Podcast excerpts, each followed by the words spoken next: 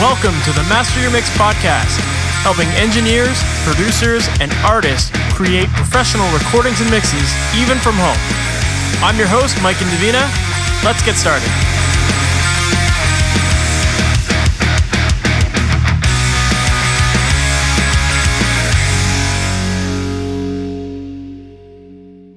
Welcome to the Master Mix podcast. My name is Mike Indovina, and thank you so much for joining me here today.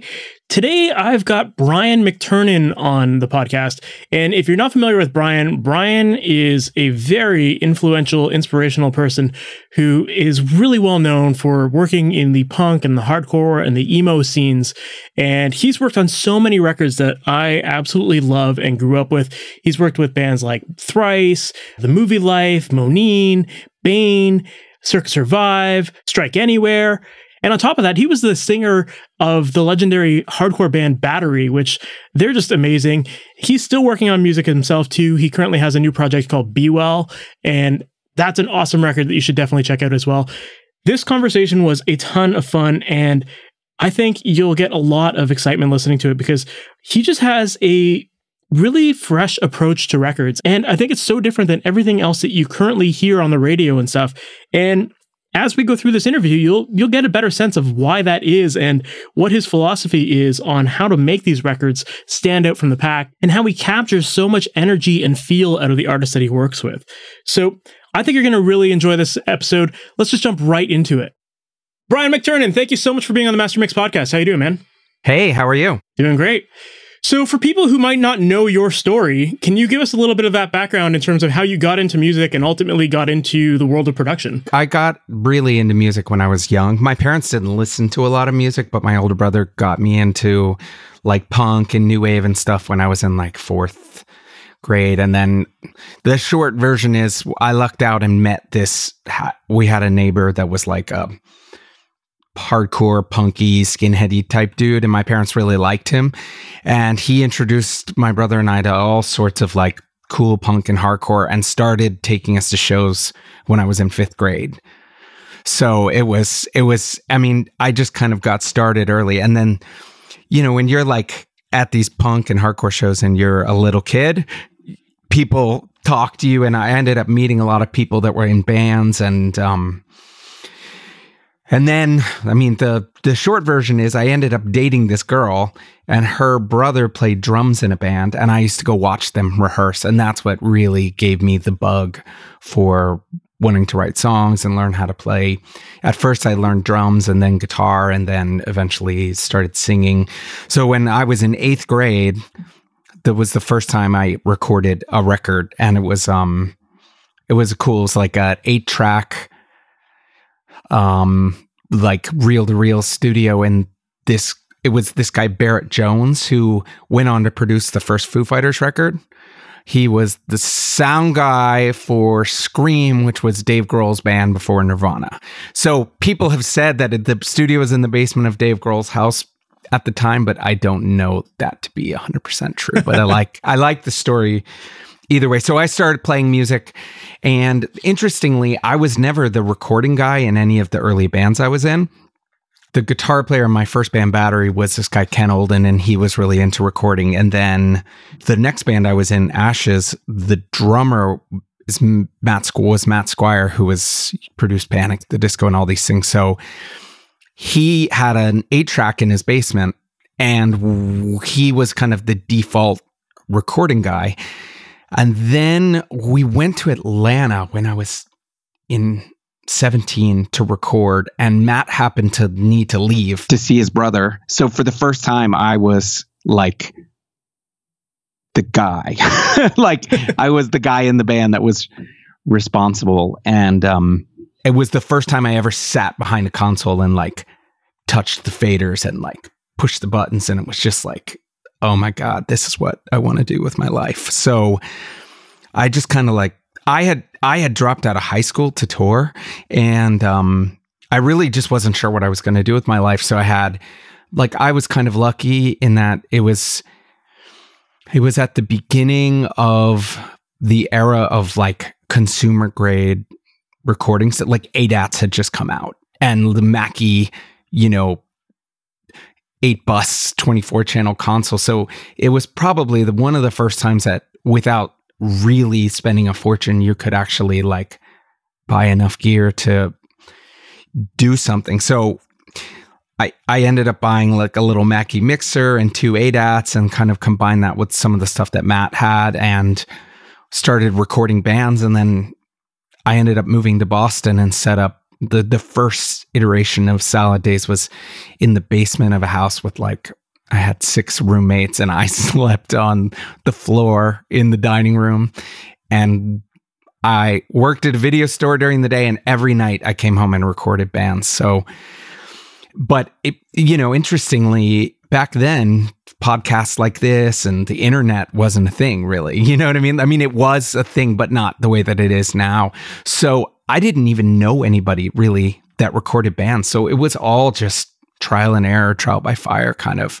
And, um, you know, it, the, the thing is, I, I think you, it, it, I think it's, I think it's so cool that you can like go on YouTube and go to podcasts and read all this stuff about how people are doing things. But I also feel lucky that I kind of like lived in a time when that wasn't too, because I, I've, I developed some you know, I had no idea what I was doing. So I was just winging it. And you come, ac- when you're approaching it that way, you come across things that are really different. Like, I realized really early that, like, I didn't have gear. So learning to tune the drums really well was the biggest most important thing to like actually getting it to sound good you know and and getting the drummer to like play things that sounded good and hit hard and not have the beats so busy really was the way that I was able with the limited gear to kind of like get the drums to sound really good pre Slate and you know all this. I don't think I, I don't think I used a drum trigger ever until maybe like the mid 2000s. So I mean, it just was a really it was a it was a different time. And sometimes I were not worry, but I mean, I get a lot of stuff to mix. And I do think that there's like a component of people jumping straight to the like MIDI and the Drumagog trigger, like that solution way before like learning how to tune the drums and understanding phase and mic position and things things like that. I feel like people are just kind of like, well, I'm going to trigger this anyway. It doesn't it doesn't matter. And I, I still think it does matter. Yeah, there's definitely something to be said for just learning the craft of getting things right at the source and then using those other tools as a way to augment what you've got but not not necessarily replace what you've got just you know get that right at the source and use it just to kind of fill in the gaps i guess right? Well and i mean the thing is I, just think if you get if you have an amazing drum I mean there's so much nuance to a great drummer that if you don't have like strong source material to begin with, you're really never gonna get get get it. It's not you know, you can make it sound professional, but are you gonna have all that color and character that's like actually happened documented? And I, I think that like I know for me when I get stuff that's recorded really poorly, which is more often than not, you definitely give up. I mean, you can make it sound good now in a way that you couldn't a long time ago, but I think that you do you do lose some things. Absolutely. It's uh it's cool to hear that you were in a band with Matt. Uh, Matt, I actually had him on the podcast a while ago, and he's such a cool dude.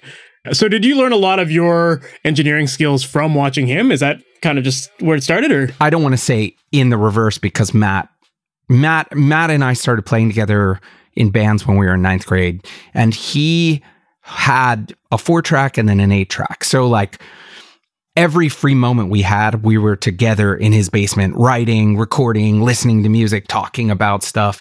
But he didn't get into actually like recording bands the way that I did until well until 4 years after I was doing it. So like he went to college you know, and and I started recording bands all the time. And then around that time, like I moved to Boston to do the studio, and Matt went to BU, and we started. We were originally in a band called Ashes together, and then we were in a band called Milltown together. And Milltown signed to Warner Brothers, and we went into the studio with this awful producer, and made a terrible record that, and broke up. so at that point, I moved back to DC and Matt was just like writing songs and doing stuff like that. And then um, I had a lot of records that I was doing, and he ended up moving down to DC. And for a, probably like, I don't know, I want to say maybe a year or year and a half, he was like, I don't want to say he was my assistant, but he was assisting me with records. He was helping me with Pro Tools stuff and editing and things of that nature. And um, and then at that point, he wasn't really producing records on his own. I that much, and he ended up getting a studio space and was helping me, but also starting to produce records. And I think that that Panic at the Disco record was maybe like the third or fourth record he ever did. you know what I mean?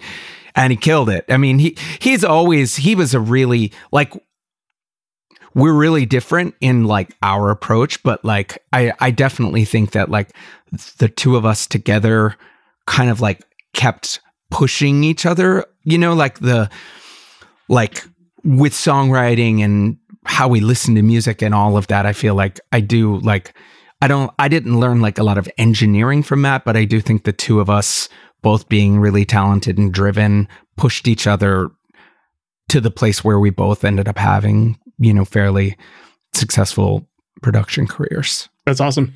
You had talked about how you and Matt have different approaches to things. How would you define your approach to working on records? I mean, like like when we were in bands and playing, I was always into like punkier stuff and more not I don't want to say like raw per se, but Matt always had much more of a pop sensibility. Like when we'd be on the road trips, I'd have like Dag Nasty in and then like he'd drive and he'd listen to like Seal and Alanis Morissette. not that he didn't listen to punk, but I mean that just gives you a you know, yeah. uh, like we were definitely like he is was always like a big Prince guy and like loved the Grateful Dead and was like I was like pretty straight punk and like new wave, like The Cure, The Smiths, Depeche Mode, and then like hardcore. So we, but I think it was like a really good combination, especially when we were writing together, because I always had like a really good mind for like the color and the feel of what a band should be.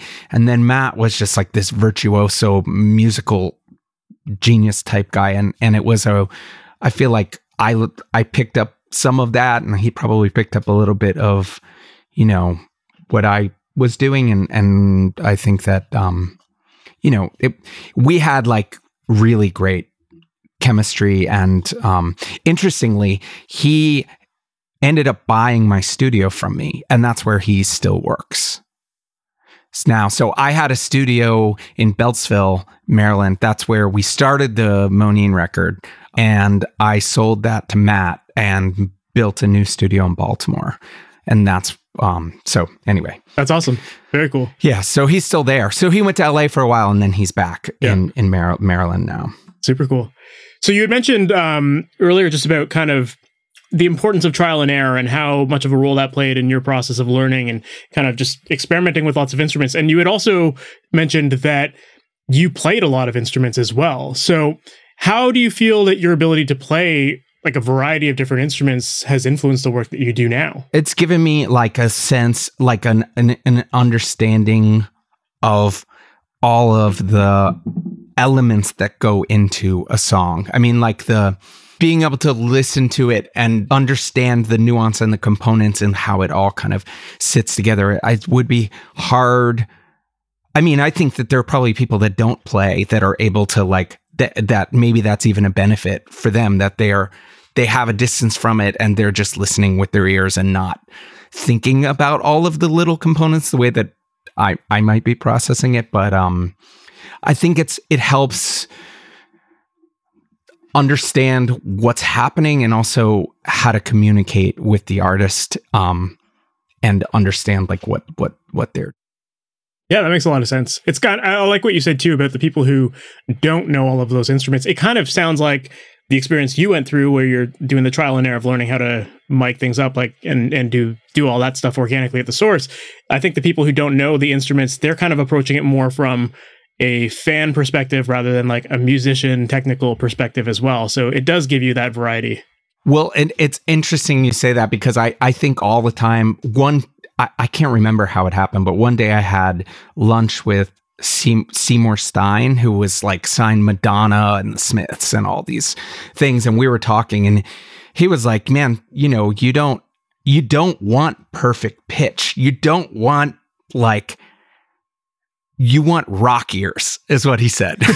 you want to listen to it and just feel it and not be so worried. Is that like perfectly in tune? Is that perfectly this? Is this perfectly that? Like, you want to just be able to like listen as a fan. And I actually have to like pull myself back sometimes and be like, wow, like I, you know, like I just need to listen to this as music and not like staring at the fucking Pro Tools screen is like so bad. I mean, it just really does, you know, change the the way you hear things sometimes. Yeah, that makes that makes sense. Yeah, sometimes you got to just like turn off the Pro Tools screen if you can or something like that and well, just listen. Well, right? the thing, the other thing that's weird is like now because people, you know, take an approach that's so like canned and like so like nothing is like real you know at time i mean like you know pe- like with all the auto tune and the beat detectiving and all that like it just it, it it really changes the way that you hear things like i think all the time about like how many like if i listen to like uh, Guns N' Roses, "Sweet Child of Mine," I'm like, oh, the bass is so sharp. you know what I mean? But clearly, that wasn't a problem. Yeah. You know? so sometimes I'm actually like where I'm at in my like career at, and like what I'm looking for in records. Like I, I try and stay as far away from the fixing shit as, as I can and tolerate it in some ways because I just feel like there's so few opportunities to have things stand apart. And one of the few one of the few opportunities that you have is feel. I mean, that's something, if you can play it and play it with soul and play it with character, no computer is going to do that. I mean, it's not like, so like, I mean, I, I get a lot of sessions and it's really clear that someone played it one time and then it was looped. And, you know, I don't, if I'm doing that, it's because there's a problem. Like if I'm grid editing anything ever, it's because something went terribly wrong. Like I really try and stay as far away from all of that as possible. And part of it is that all of the records that like that I've been involved with that have actually stood the test of time, it didn't do any of that on. And all of the records that I was like, oh, these guys want it to be like this. So, you know, are like, oh, cool, it's exciting when it comes out, and then it just kind of fades into the the distance because you kind of, you know, you, you just make it so samey. And and I also think like now we're in an era of like everything sounds professional. Like I, am not worried. I like I don't think like is this professional sounding? Is this good sounding? Like I I want it to be like cool and different and like notable, not just pro. because pro is like, you know, you can you can use your Kemper and your triggers and your autotune and you know all your stuff and it's going to make it professional but is it going to make it something that is notable and stands apart from everything else and i for me it, it doesn't work. Like when I take that approach, the records aren't as good. Interesting. Yeah, I was curious about that because, you know, they're like, obviously you've been at this for quite some time. And like you said, a lot of your earlier records, the ones that were possibly the ones that, the, the ones that did stand the test of time, they didn't have all that editing.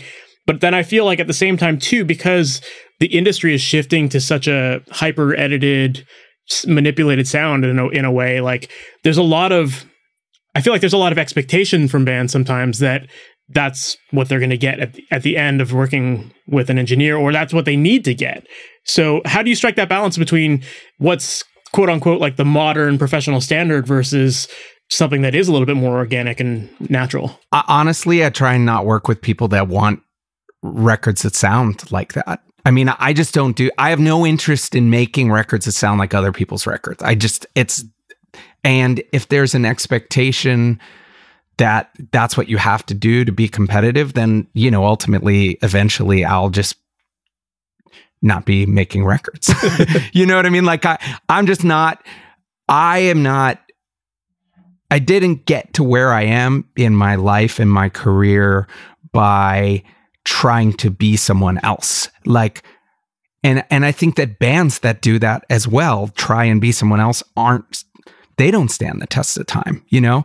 Like, so for me, I just I want to make records that feel and sound a way that makes me excited and makes me want to listen to them not just once, but over and over. And I want to listen to them and pick up, like, oh shit, I didn't realize that that was there, you know, and like a little bit of push and pull and a little bit of, you know, I mean, I love that. I I think it's great, and it's so interesting how different things are. Like when Matt Squire and I were like signed to Milltown and Warner Brothers back then, when we were talking to producers, even using a click was like controversial. right? It was kind of like, oh my God, they used a click. Now it's like mm, half the bands don't even rehearse without a click. And records haven't gotten better. So that's the thing about like, if someone says to me, oh, oh, I want this to be competitive, or I want the, there's an expectation, or there's a this or that. I mean, all this fucking art. I mean, the cool thing is like you can go to Taylor Larson and have the most perfect, beautiful, like pristine, cleaned up, amazingly powerful thing. And that's what he does. That isn't what I do. And like trying to be someone you're not and trying to like have what you, what inspires you influenced as an artist by expectations and the industry never ends well, I don't think. It's interesting too because I think that that is one of the things that actually really does differentiate you from a lot of other engineers and that makes sense cuz like you're right like there's a million other producers that are doing the super hyper edited thing and you know you're going to get a great great record from them but to have someone like yourself who focuses more on like just making awesome sounding records like really that's the core of it all right like you need to have great songs before you even try to hyper edit it and everything. I mean, I will take a shitty recording with great songs every fucking day. Every day.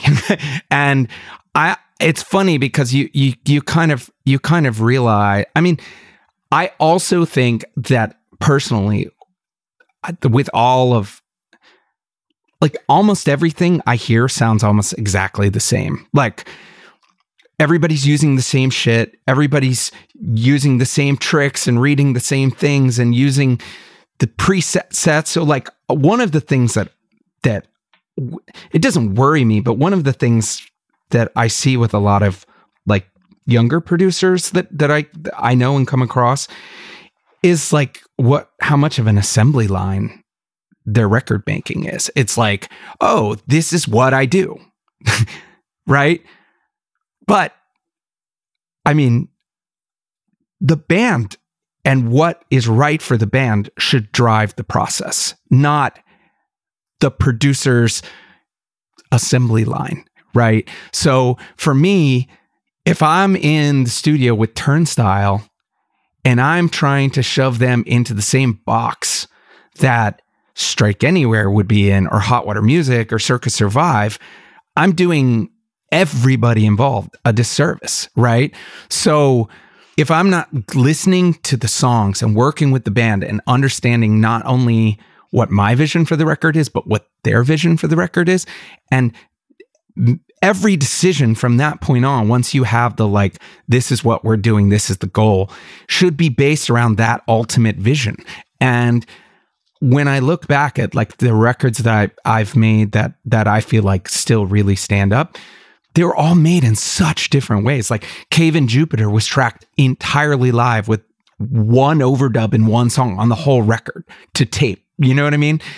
But then Strike Anywhere Exit English, we did in this crazy way where we tracked like all of the slow parts to a click and then all of the fast parts without the click and dumped it all to tape and then assembled it together. And had I done that with Cave In, it would have been terrible. Had I done what we did with Cave In with Strike Anywhere, it would have been terrible. And so when I, you know, like uh, I'd have, I have a lot of friends that are producers and a lot of the younger ones have they have all their templates they have all their presets they have all their stuff. They're opening up the session with all these decisions made for the artist before a note is played. And to me that is a recipe for really professional solid high quality recordings every time right you, you control all of it. You know exactly what you're getting.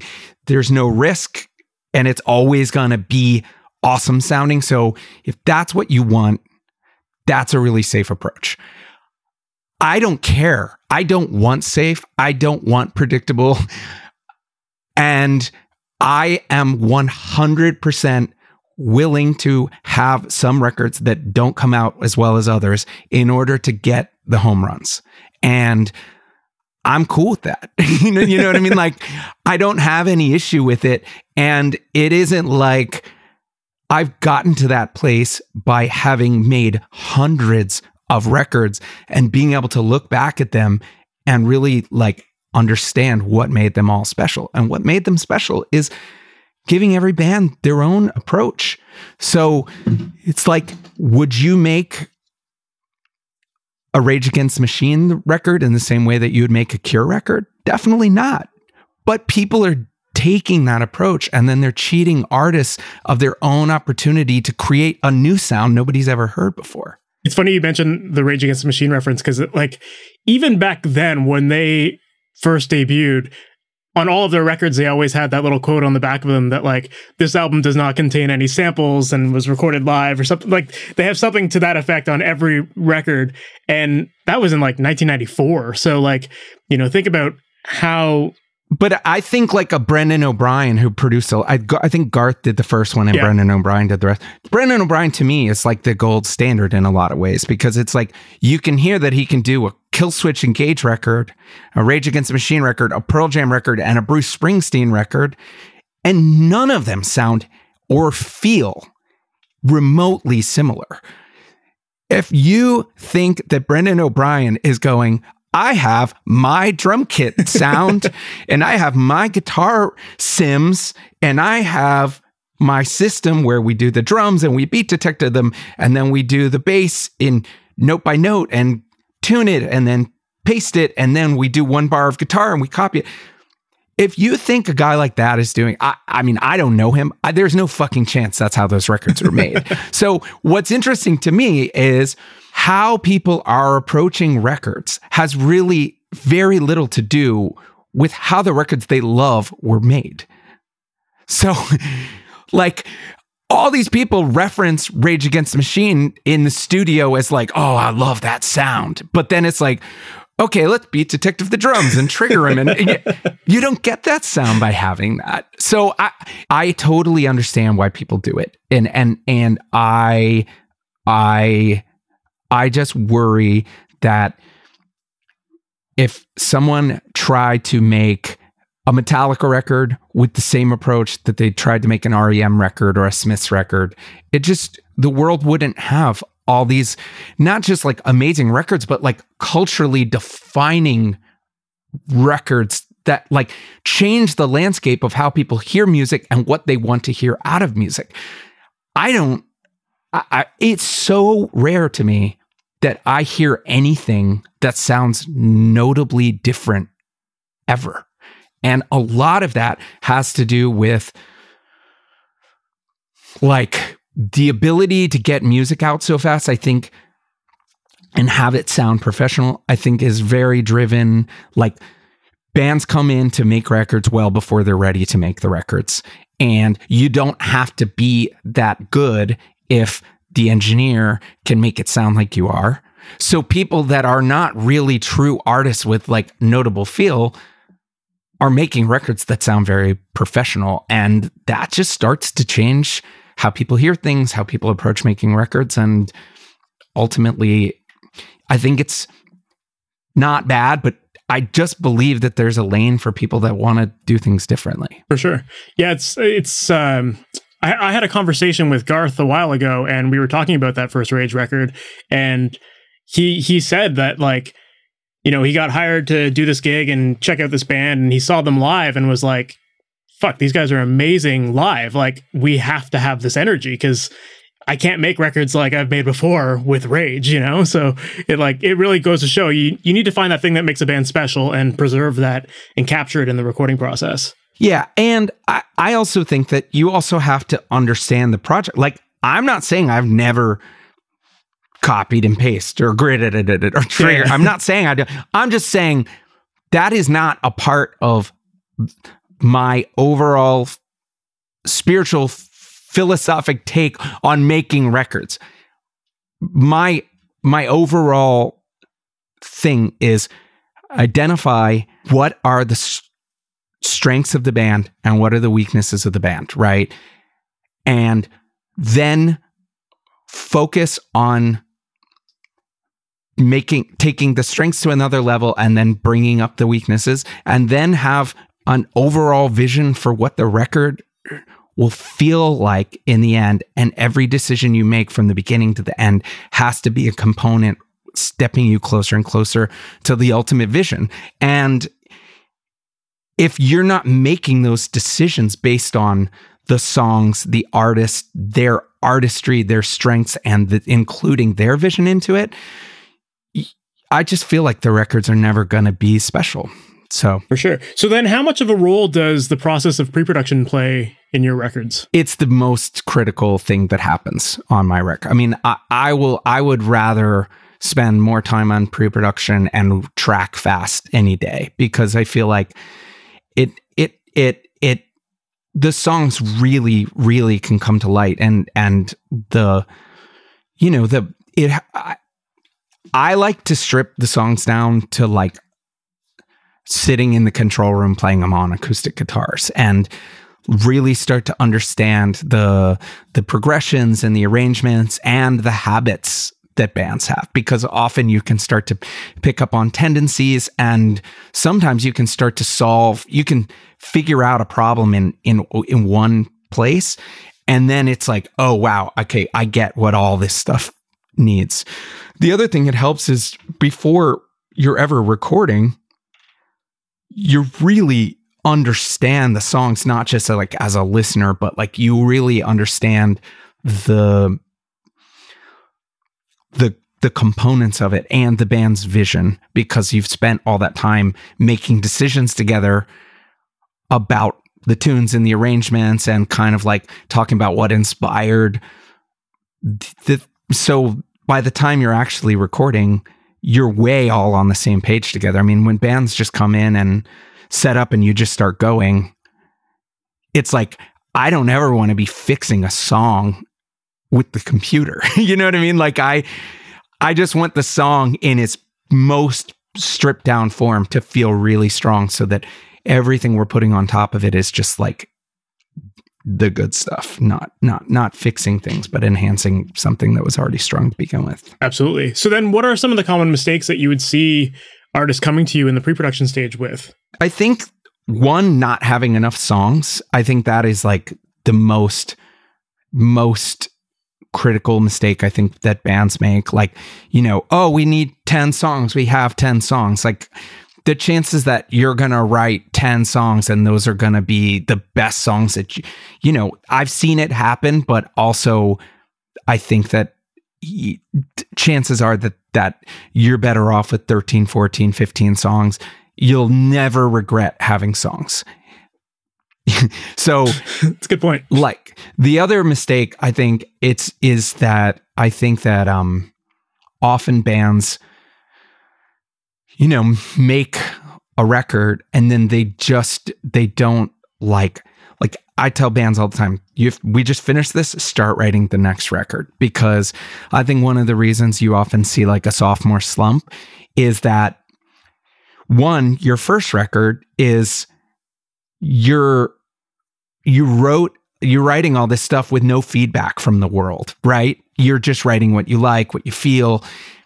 By the time that comes out, you know, the next time around, you're going to have reviews, you're going to have all these things that people like and don't like. And it's really hard to not like have that affect you and not have it kind of color the way you approach writing. So I think that changes. But the other thing is, bands will spend two years writing their first record, then they'll tour on that record for a year, 18 months, and then need another record. And if they haven't been writing that whole time, they're then trying to recreate something in a six week period that they had two years to do the time before. So, um, I I just try and remind people all the time that you write songs because you love music. You don't write songs just to have another record, right? So if you're a musician and you love to create and it's your artistry, just write. Write all the time. Like I actually try and write something every day. And then at any point in time, if I need an idea or I have something, I have 300 voice memos of melodies or like a guitar lick or just something. I mean, so I think that common mistakes are not having enough songs, not writing enough in like always. And then I also think that I'm seeing more and more bands where they come in and the lyrics aren't done.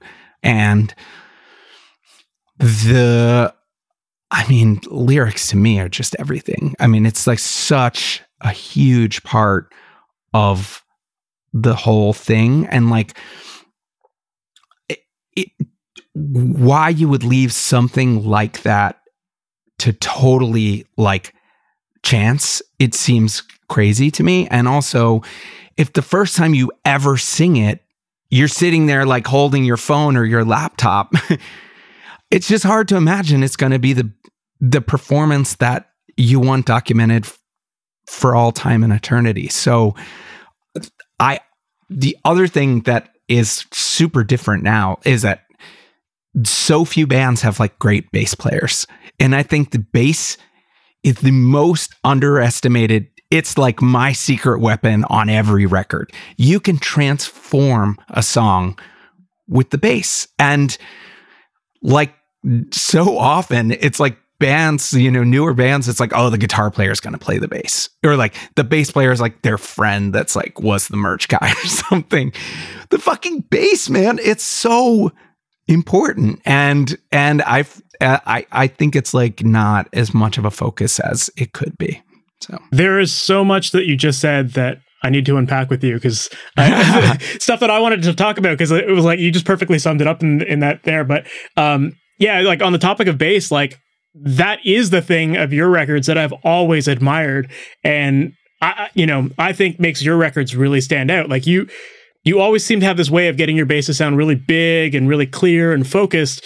But it's not like most records I hear these days where everything's either super saturated or like you just hear tons of pick attack or like everything sounds like really woolly and like the low mids are all out of whack. Like, so what's your secret for getting the bass and the low low end right? Like what are you doing? Are you I mean, I use this Tube Tech EQ that's and I use like a really broad, you know, the Pultec style like boost on the low end and then I use a really narrow like 1.5k mid-range on that and it's like it just cuts. It just cuts. It's like just the sweet spot that cuts through the guitars without getting that clicky thing. Because the thing that, you know, the everything has to have space. It's like you have to find opportunities to have frequencies have their own places in a, in a, mix and a yeah. recording.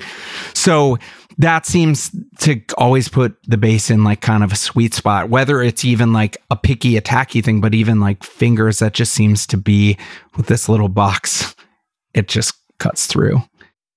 Yeah, that, uh, like that is the thing with your records that I've always just been like, how is the bass so big and like almost feels wide in your mixes? I don't know how to explain that. I mean, I probably part of it is I just love the bass, so it's like it's not like I mean, I want to hear it. I want to feel it. And, you know, especially on like some of the stuff, like on like a Circa Survive record or something where the guitars are like having the bass sound really great and having the bass playing be great and having the bass lines be great gives you so much more room to have other things be airy and light and colorful. Um, if it's so, the other thing is, I typically just do two rhythm guitar tracks. I'm not like, uh, we're to do eight tracks with 10 different. I mean, I really try and keep it as simple as possible because I like hearing a little variation on the left and the right side. Like I feel like it sounds wide. If you can get great tones, I feel like it sounds wider.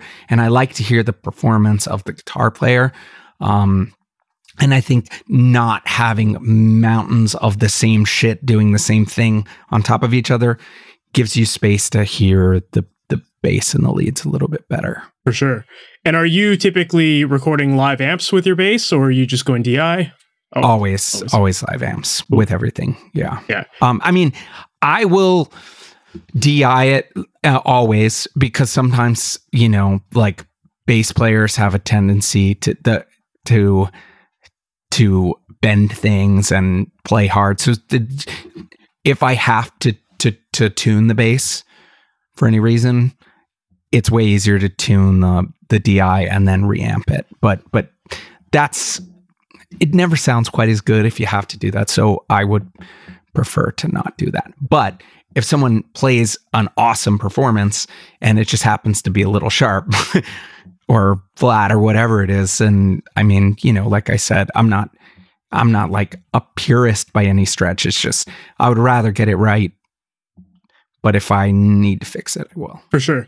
And like I always find that when I listen to records, if you were to solo the bass on those tracks that like the basses tend to sound more distorted than i hear them sitting in the actual mix would you say that that is the same sort of situation with what you, how you record basses do you tend to saturate your bass a lot i do i mean yeah i i like i like like a little bit of a dirty bass but i don't like it i i don't like it when it gets to the point where you don't hear that like kind of piano-y mid-rangey like tone that that like I want it to have like that colorful sound and not just become a mountain of hiss. you know what I mean? But yeah, I, I I think that that I feel like with the bass, you need to track it a little bit brighter and a little bit dirtier than you want it in the end to get it right. Is what I what I have found. That's fair for sure. So. Yeah. Um, so the other thing I wanted to ask you that ties into what you had mentioned earlier was just on the topic of lyrics. Um, I remember listening to you on another podcast, and you were talking about um, how I guess you had, you had gone through a depression and you got through it by songwriting, and that kind of helped you get to the other side through that. And in this particular interview, I remember you mentioning that um, someone had pointed out to you that rock songs tend to be very metaphorical with their lyrics and right. country music was very like to the point very emotionally driven and that that had struck a chord with you so i was just uh, i was wondering how that has affected the records that you make now and how much of an impact that makes on your production process and helping others with their lyrics especially if they're coming to you without finished lyrics i do work with bands a lot on the lyrics um now like though I was referencing my own lyrics when I was talking about the country versus the rock thing. And again, you kind of have to identify what what's right for the band. You know, like not like like Anthony Green from Circa Survive. I, I, don't think it would work to have him singing lyrics that like like I would write for my own my own band. So it's like with the vibe of what they're doing, the lyrics being drenched in metaphor is like perfect. You know, and the ambiguity gives you so much room to like find yourself in the words. Where I feel like with like hardcore and punk that is like just so in your face, there's like a really uh, great opportunity to say exactly what you mean. Um, and I definitely, I mean, I'm not I don't I don't ever want to like micromanage someone's lyrics, but I if if they're just bullshitting and finding meaningless things that sound good, like I'll say that, you know, because there's often a, an ability to fix that if there's, you know, like, and so, I mean, like, you know, I, I think lyrics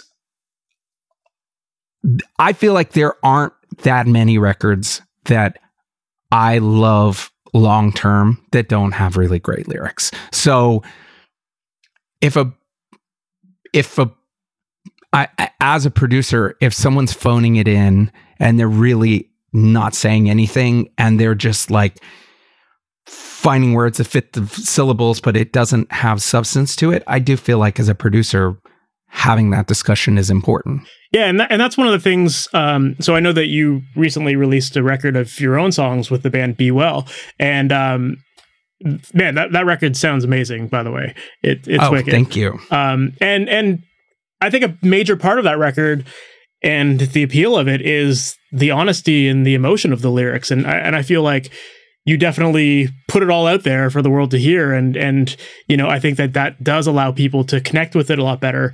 So yeah i 100% agree that like you know getting that emotion out there is is critical to you know helping helping people relate to a song and connect with it. But i i think it it also is like comes down to what we were talking about with like production approach and that stuff which is like what works for Be Well is super different than what works for Hot Water Music or Turnstile or Cave uh, Cave In. You know, like the my, I would have less gray hair if there was just an approach, a thing to do every time, the right, you know. But there isn't. I mean, there's it's art, it's feeling, it's emotion, it's storytelling. It's there's you know there's some parameters and there's some overarching goals you can have but ultimately you have to let the artist speak and and you have to push them when they need to be pushed and challenge them when they need to be challenged and also support them when like i can feel if i say do you think this is good as good as it can be? Yes. Like it, when i get that answer and i believe that answer it's always their decision right?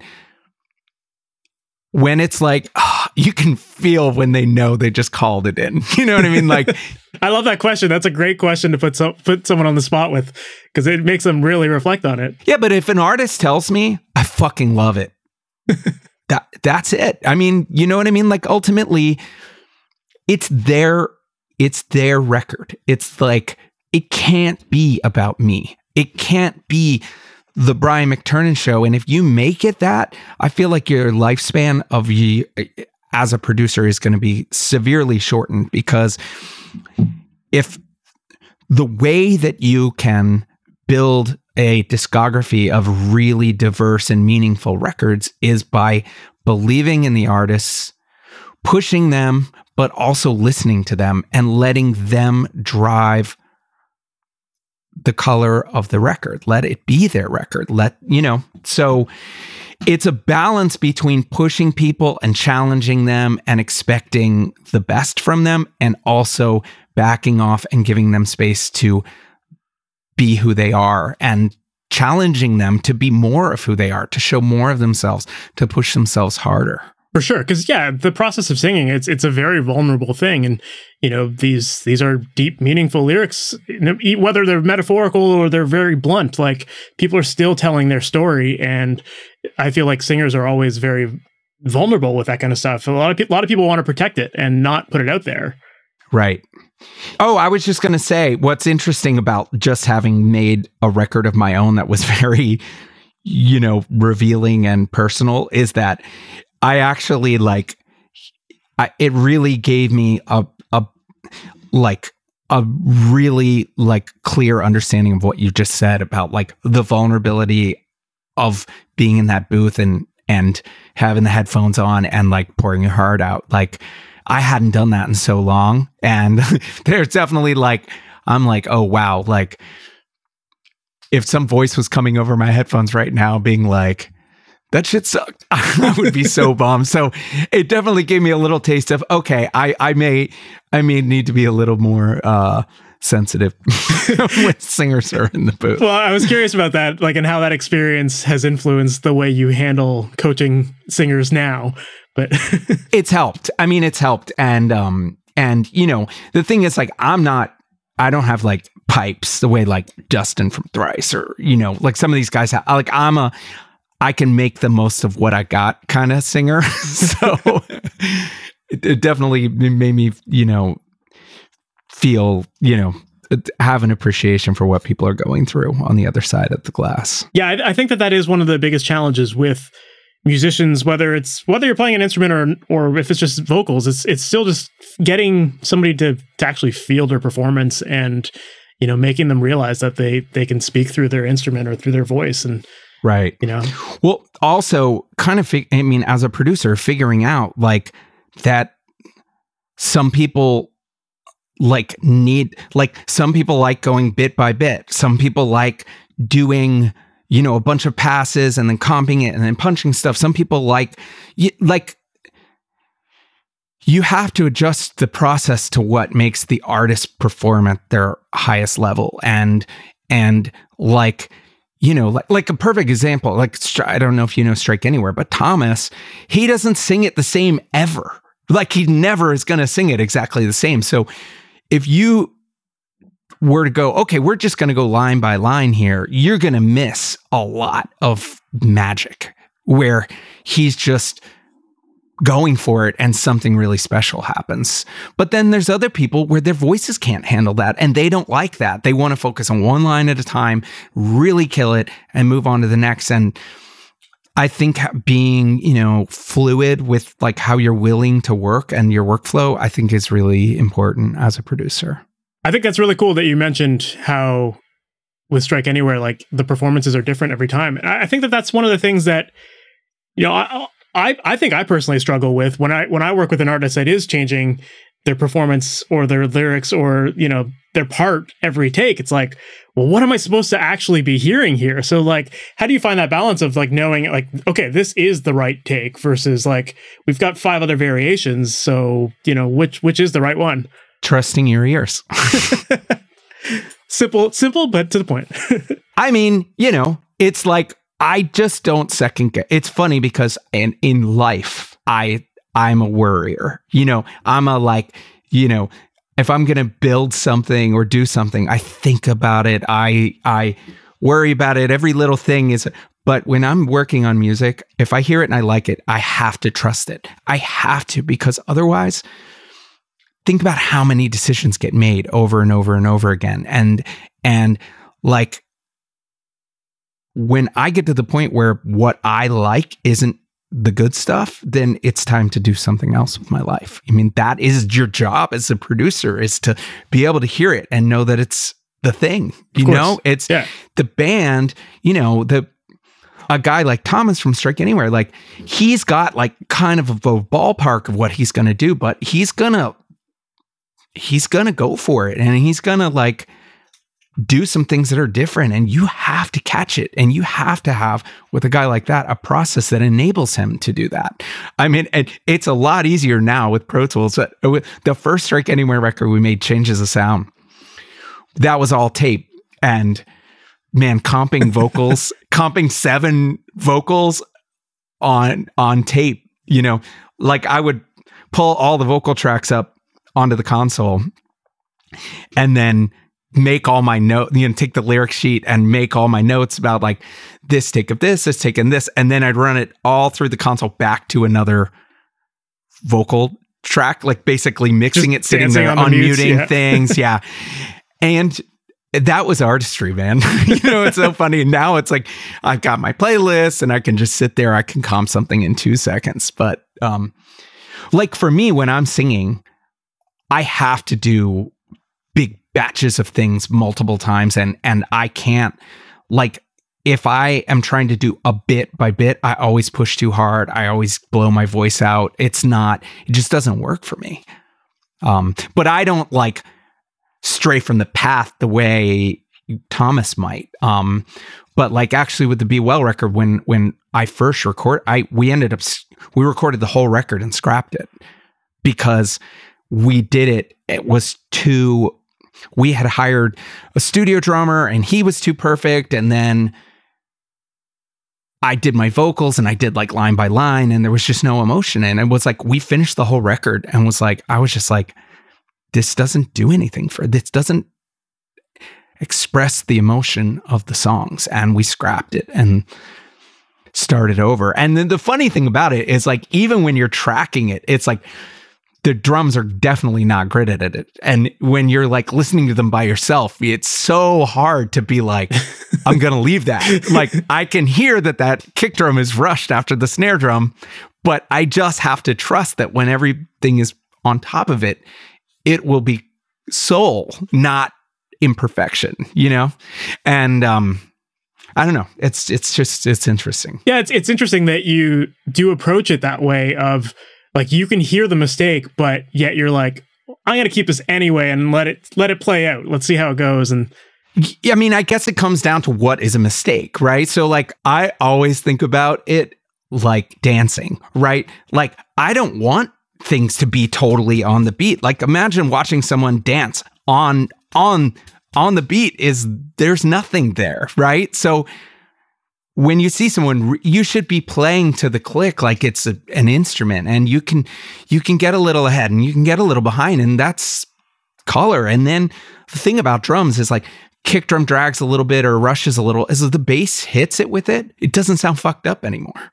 Yeah. So it's like soloing th- like you were talking about with soloing the bass. It's like you solo the bass and make all your decisions without anything else in there you're going to make mistakes right? Like every time I start like really soloing everything and really trying to make everything perfect in a mix, my mixes get so bad. Like it, it isn't soloed. it's it it is in relation to everything else. And again, you just have to trust that you know what you're doing and that when you hear it together, it's good, you know, that it's gonna be fine. Like that everybody's good players. So once this thing that's a little this or that, or like like I don't ever track in the studio with the click on. Ever. Because the thing is, you should play to the drums, not the click. So if you grid edit the drums, then it's fine. But if not, it you know, like and it doesn't matter if the drums are pushing and pulling a little bit against the click when you listen with the click, because the click's not going to be in the mix. Absolutely. Would you do you still give the drummer a click, but then you just don't listen to it? No, I mean I'll listen to the click when I'm tracking the drums, but like when I'm comping drums and I'm editing things, I don't listen to it because I'm sometimes moving things off the I'm doing it by my ears. Like I I, I just I just have to trust that. I mean, if I don't trust that, I'm not gonna have any swagger or any you know, vibe. So I turn the click off once we finish and then and then a lot sometimes like the new strike anywhere we just didn't use a click. I think on the turnstile record we just we didn't I know on the Angel Dust record I did we didn't use a click. And it was like we started with click it just didn't feel good and it was like fuck it. Let's get rid of this thing. I mean there's no rule that you have to use a click. I mean, you have no better weapon than a drummer with amazing feel. That you want a record to fucking crush. That's your best. That's the best first step is feeling, you know, in the performance that everything's going to get built on top of. Absolutely. That's that's that's cool. I like I like that approach and I definitely you know, I I, I do find that I am guilty of the click being a uh, a guideline, you know, but it, it is cool to hear that when you do have that flexibility, it, it gives you that that raw feel and and I definitely have to implement that in some of my own records for sure. I mean, I'll automate it in so like it pops up and breaks and things like that, you know, when we're tracking, but I don't ever, I mean, I don't need to hear the fucking click. I have my ears, you know what I mean? Like, I don't need to know how it is in relation to some fixed, some fixed, you know, computer yeah. thing that's happening. Yeah, it's like that Guns N' Roses reference you mentioned earlier with like the bass being sharp. It's like whatever, right. it, it sounded good, so it is good. Yeah, yeah, right. Well, uh, yeah, I mean, you know, it's a fun, it's funny, but yeah, yeah. So then, in your opinion, what ultimately makes a good song? Again, who fucking knows, right? it's just the way it feels when you listen to it. I mean, it's so funny because you there isn't a rule book for a great song. I mean, it's like it's a combination. It's so fun. It's like combinations of things that have been done a million times before in done with your own flair and feel and you know i just want to like listen i want to start it over like if if i if i if i'm like on a run and i'm listening to a demo and i keep like wanting to start that track over again that's a fucking good song right if i'm like skipping it you know 20 seconds in it's probably not that's that makes sense, right? It's like it all yeah. If it moves you, it moves you. Yeah. I mean, I, again, wouldn't it be great if there was like a rule like uh, this is what makes things great, but it's not. I mean, you know what I mean? Like even with like everything like singers, it's like, you know, a million times people have come in with like these big, beautiful, strong voices. And then it's like singers that are like really struggle but have a lot of character and passion that really cut through like people really identify with. So i mean you know throw out the rule books on all of it pretty much. For sure. Well we've definitely talked a lot about um, keeping things raw and kind of adjusting your production style to suit the band and the artist that you're working with to get the best performances. And um, I'm curious how that translates to your mixing process. Like, do you have? I know you. It sounded like you don't use templates, um, or maybe maybe you do for certain things, but like. Do you have a similar process that you use in every mix in terms of just like your overall like workflow? Yeah. So interestingly, like in terms of like keeping things raw, like I I'm a funny balance of things because on one hand, I like to keep things like organic in the approach of making things, but actually I want the records to feel very otherworldly. I don't want it to just sound like some dudes in a room with mics on them. Like, so it's funny because it's like, I really do want a lot of production and layering and color and effects and details t- to it. Um, so, but, but in terms of mixing, I mean, I I still kind of mix even in Pro Tools the way I mixed on a console. Um, I don't use templates.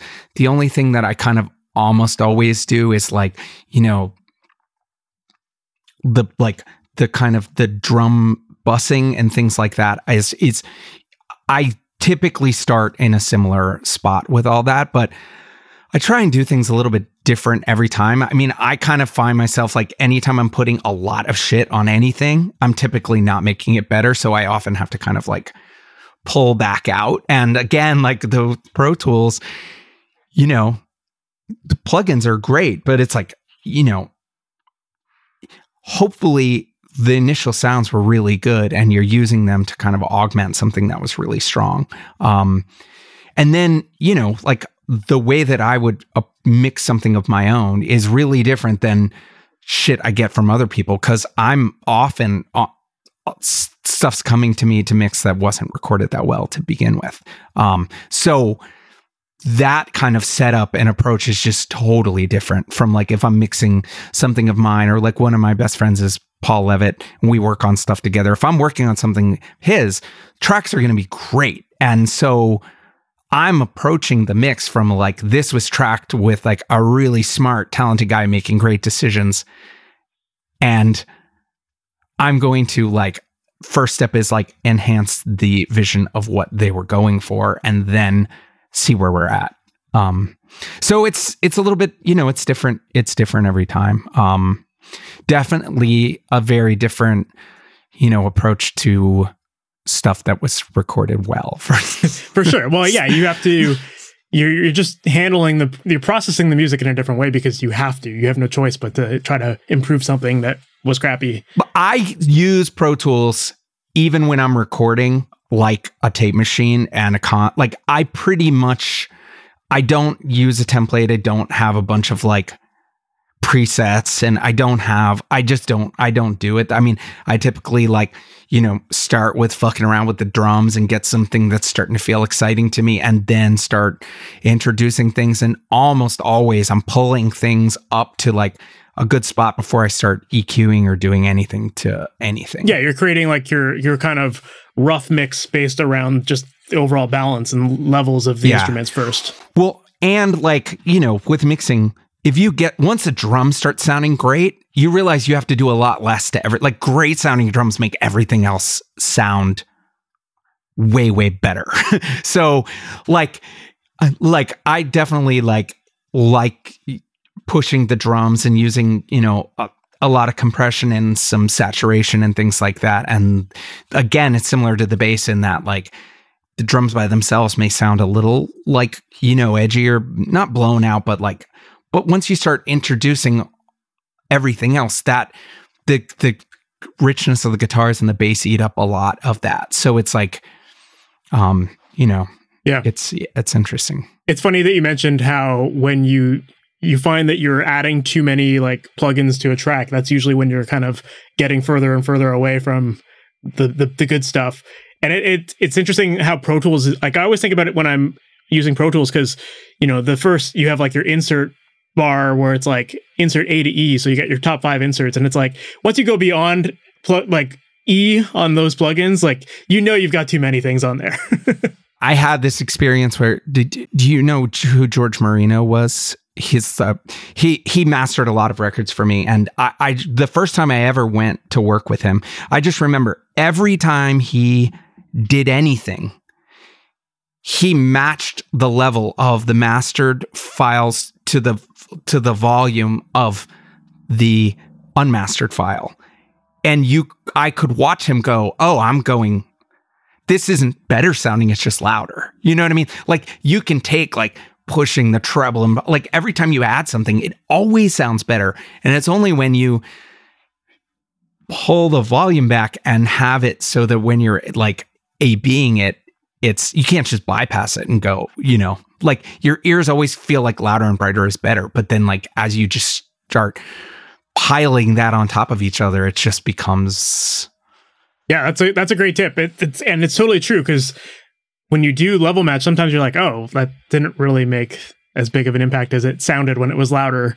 You know, Yeah, and I, I just find like anytime I start feeling like, like, anytime I start feeling like I need to do a bunch of weird shit, like, cause like a frequency is really bothering me or a ring or something is really bothering me, I need to just stop and take a break or move on to something else. Because when I feel like, at least for me, once I start like notching every little thing and like really like t- trying to like so fine tune every little thing to like these speakers in this room that's when you start taking it other places and it's like whoa what the fuck? Like this guitar is not in the tweeters in my car at all anymore because i did all this weird n- notching. So i typically am trying to keep broader eqs on like not really get super surgical unless there's like a problem. yeah. And it's also funny that you said you mix like you did on a console because that's one of the things I always think about is like when we're in digital, we have the ability to be super surgical about everything and add as many plugins as we want. But when you think back to how records were made on these big consoles, there was only like, you know, three bands of EQ, maybe maybe a compressor on the board. You know, it was very limited. Whereas now we're just like, oh, we've got the tools. Why not just layer them all on? But the, the console days, it was just very simple, and you had to make it work Yeah. with what you had. Yeah, and you and you know, you had to get things pretty close on the way in.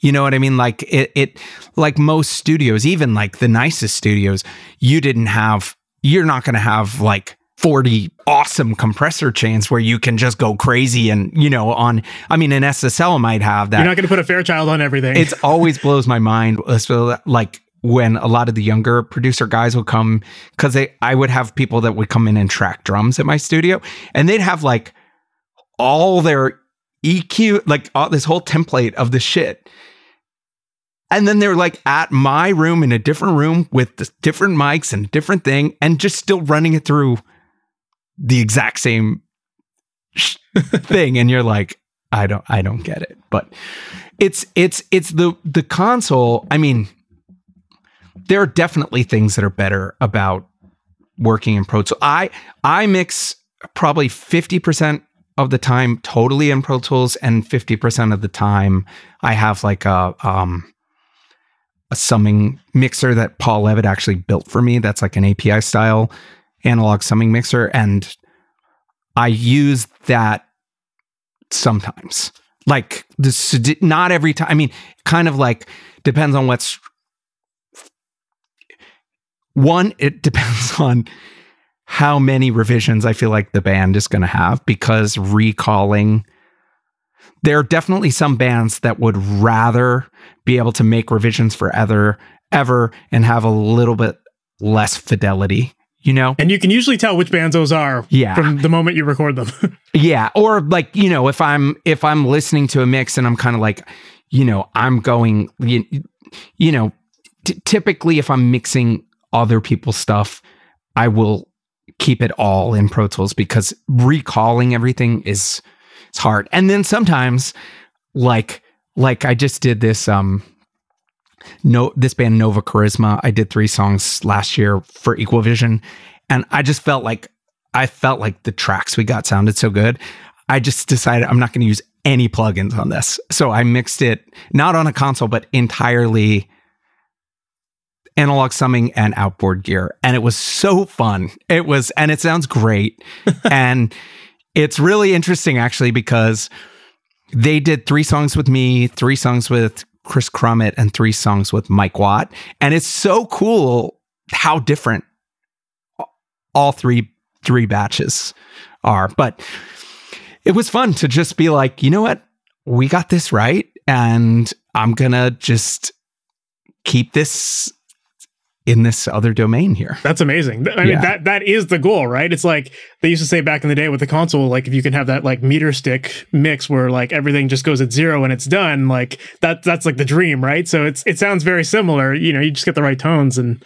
well, know, you, it was fun. I mean, it was like we didn't use any samples, we didn't use any plugins, like, and it was like fucking cool, man. This can be done.